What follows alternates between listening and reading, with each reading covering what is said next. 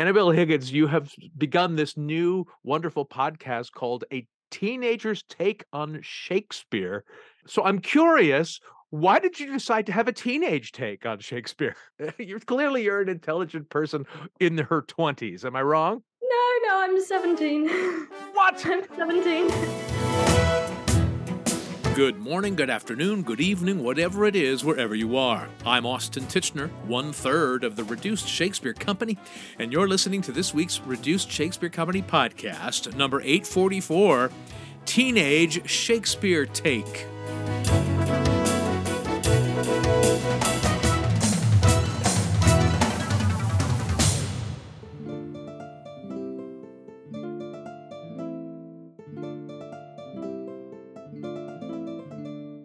Annabelle Higgins is the creator and host of the extraordinary new podcast called A Teenager's Take on Shakespeare. And there is truth in advertising. Annabelle is a teenage lover of Shakespeare, a love affair that began when she was still in single digits, and she is wise in the ways of Shakespeare beyond her years. She also discovered Shakespeare on her own as literature before she was taught it in school and before she saw him on stage. And because her appreciation is untarnished by being told what Shakespeare is supposed to be, she's been able to decide for herself what he actually is and can be. Annabelle has started our conversation by telling me how she got introduced to Shakespeare in the first place. It started when I was very little. My best friend at the time, she got um, some children's Shakespeare books. And I thought, oh, these are really cool. And at the same time, our mums were like, okay, we're going to get them the same things so they can talk about these things. So I got, like, she got me these for Christmas. And I read them and I thought, wow, these stories are really cool. And then when I was seven, I got my grandfather's edition of the complete works of Shakespeare, 1960s leather cover, really beautiful book. And uh, I'd just lost my grandfather. So I read this book, and it was a way of feeling close to him. It was a way of kind of bringing him back to me in a way. And I just I started loving the stories. I didn't get all of it from the outset, but I started reading it and thinking, wow, these characters are so cool. Wow, these ideas are fascinating. And a few times I tried reading with my parents, and oftentimes we'd start reading the plays. And I remember I read Hamlet with my dad at one point, and I think he was a bit curious as to what a seven to eight year old child was doing reading Hamlet. But I remember finishing the play on my own and initially going, wow, this is really long and really cool. I wish I could understand it. Well, there's so many great parts about that story. I'm sorry about your grandfather, by the way. Um, uh, I mean, that personal connection is amazing.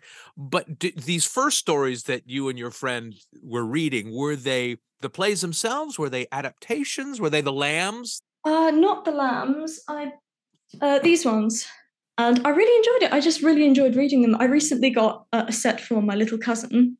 Hmm. She's six years old, and she doesn't like. She's still learning English. She lives in Russia. She's learning English. Wow. We read our first sonnet, sonnet 18, when she was, I think, three years old. I just, I had to make her do it. I just sat down with her with this sonnet. I was like, Adina, we're going to go through the sonnet word by word, but I'm going to hear you say it. Wow, that's very cool too. Your grandfather had this handsome leather edition of Shakespeare. Did your parents were your parents into Shakespeare either as academics or readers or th- theater goers or theater makers? Not really. Okay. Not really. My parents have never, well, my mom, for one, comes from Russia. She uh, did read Shakespeare, but in translation. And my dad's not a literary person. He's just not. Uh-huh. but they've always supported my interest.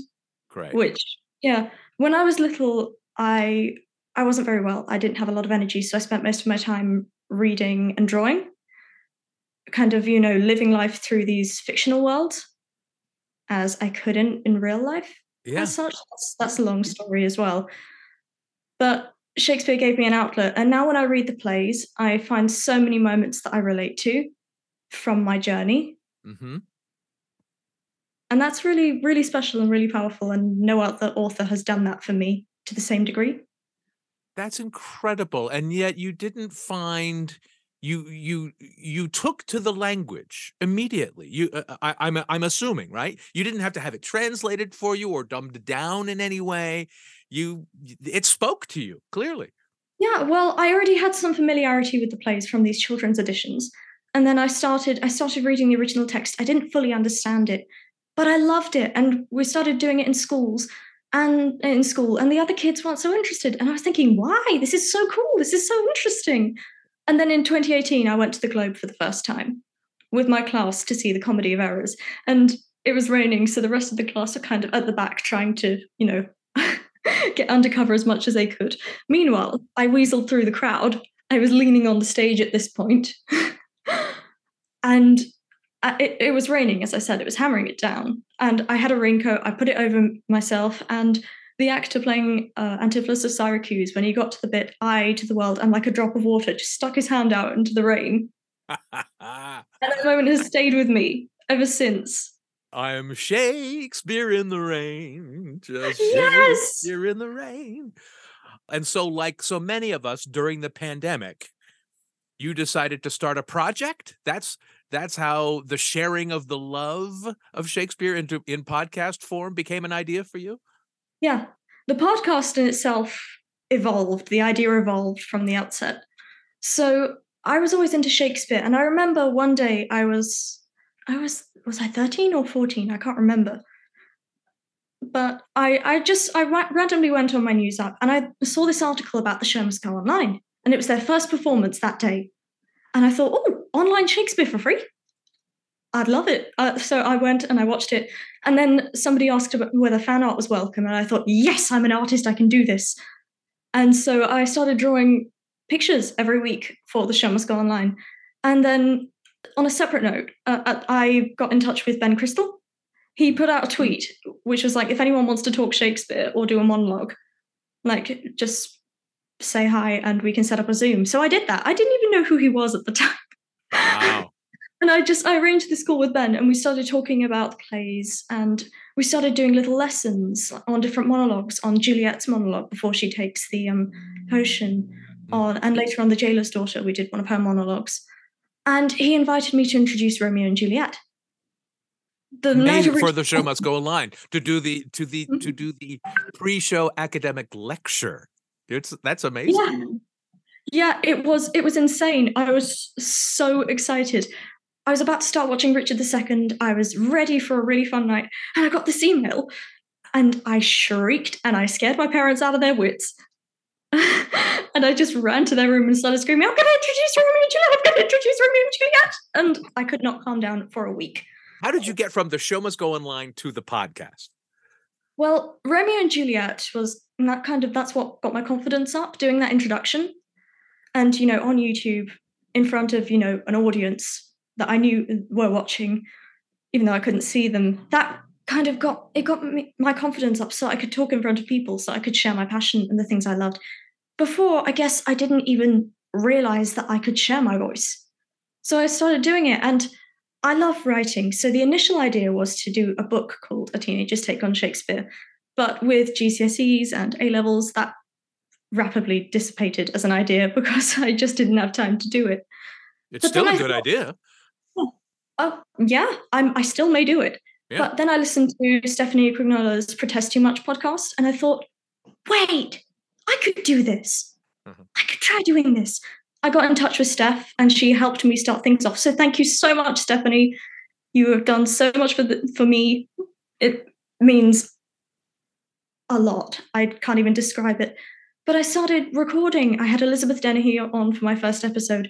I was so nervous, but she put me at my ease so easily. She's a And- pussycat, that one. Oh, she's a joy to have on.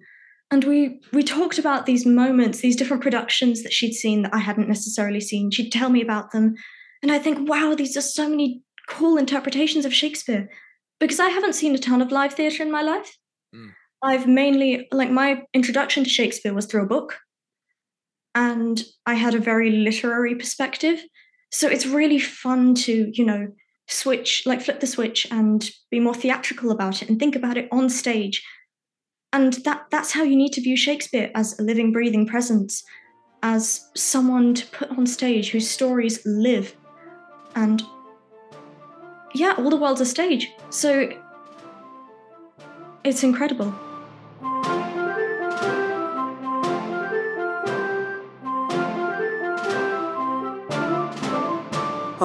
I'm Rob Miles, actor, writer, director, creator of the Shakespeare Deck, and co creator of The Show Must Go Online, and you're listening to the Reduced Shakespeare Company podcast.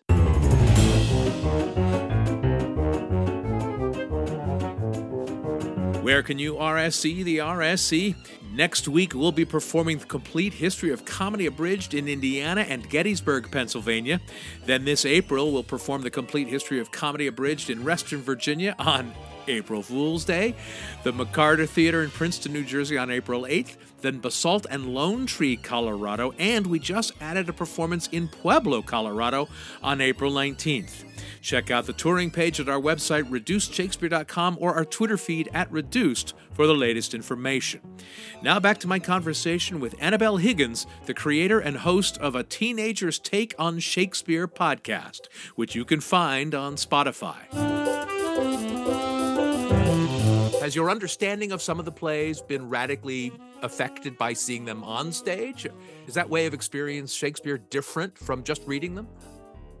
I think yeah, I think it's very different because like when I when I read Hamlet, I understood this is a deep play. This is full of philosophy, melancholy. But then I saw the Go Online's version, and Kristin Atherton as Hamlet, and I thought, oh my god. And everything, just the to be or not to be monologue, when you read it, it's a beautiful piece of text. It's brilliantly crafted.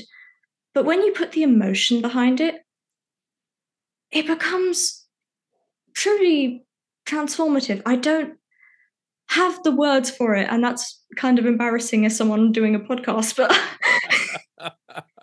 that's why I actually I I started sketching Kristin while, while watching Hamlet. I did a little sketch in oil pastels and I sent it to her. And she was like, Oh my God, can you send that to me? And I thought, actually, this is a really rubbish sketch. So I actually did a full blown portrait based on that moment. And I just tried to imbue the essence of what she conveyed as Hamlet into that piece of work.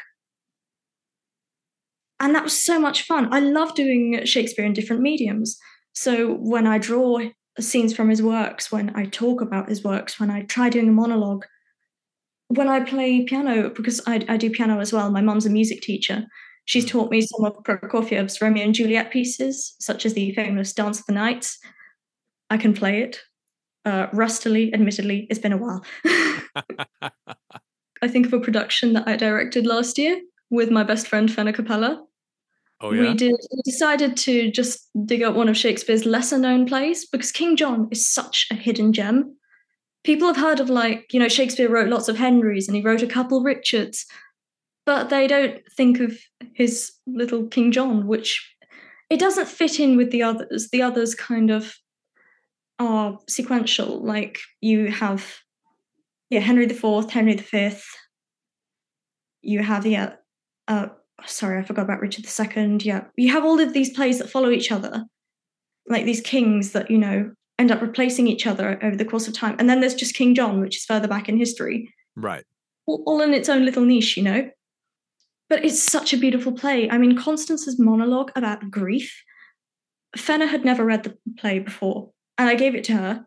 And I was like, What do you think of this play? I really like it. And I was like, Can I play Arthur? And she said, Yes, you're playing Arthur. And I said, You're playing Constance. and we had the time of our lives. It was so fun.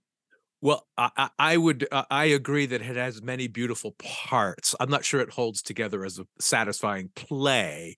Yeah, it's it's not the most satisfying of Shakespeare's works, I think, as a cohesive whole. But like the scene where Hubert's supposed to uh, put Arthur's eyes out. That scene I loved doing it. We had uh, ja- uh, Jacqueline Young uh, on as Pandulph mm-hmm. and Hubert, so she played both roles. Oh, and it fun. was brilliant to see her, you know, alternate between the two. Mm. And uh, Jackie's just been on my podcast uh, recently, so you guys have to check out episode four of A Teenager's Take on Shakespeare.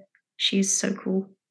All of my guests are so cool. That is one thing I will happily brag about. You've had b- both Elizabeth Dennehy on your podcast, and you're about to have me on your podcast. Why are you not calling it an old farts take on Shakespeare? Well, what I do, I have a conversation with a guest, and then at the end, I do like a few minutes where I just talk. I put together some of my ideas from the episode, some of the things that I've taken away from it and learned. And that's the teenagers take at the very end. So we have this whole conversation where we discuss ideas, where we both go through this like learning process. I've introduced several of my guests to Shakespeare music, which is something I'm a huge fan of. So all the different music that's been written inspired by Shakespeare, mm. because there is a lot, and it is incredible and they've taught me so many different things about different productions, about different ways to look at Shakespeare. And it's such a fun process. As my dad has said, he's a faithful listener to all my episodes, even though he doesn't fully understand it. It's sometimes a bit of a mutual appreciation society, but what else could it be? We learn from each other, and then I just like to share these views, these stories. Are you at university now? Are you about to go into it? Will you be studying Shakespeare at university? I will definitely be studying Shakespeare at university. I'm hoping to study English literature in the future. The dream is Oxford, but who knows? mm-hmm. Two of the plays I'm studying for English literature are Shakespeare, so I'm not too worried about that.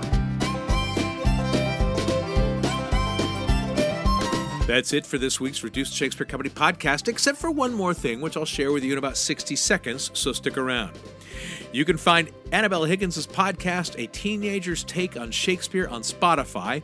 Then send us your evolving understanding via email to feedback at reducedshakespeare.com or throw a comment to us on Facebook, Twitter, or Instagram, or on our own actual website, reducedshakespeare.com, or visit my website, theshakespeareans.com. You can also follow Annabelle on Twitter at Teen Take and on Instagram at A Teenager's Take on Shakespeare. Thanks as always to oldest living teen Matthew Croak, web services by Ginger Power Limited, music by John Weber and GarageBand. Our random fan shout out this week goes to Lori Arts. No reason, it's just random. Special thanks to Rob Miles, the co creator of The Show Must Go Online and the creator and host of the Owning Shakespeare podcast. And as always, thanks very much to you for listening. Please continue to stay safe, get your boosters, and keep your masks on. I'm Austin Tichenor, 844 2530 seconds of the Reduced Shakespeare Company.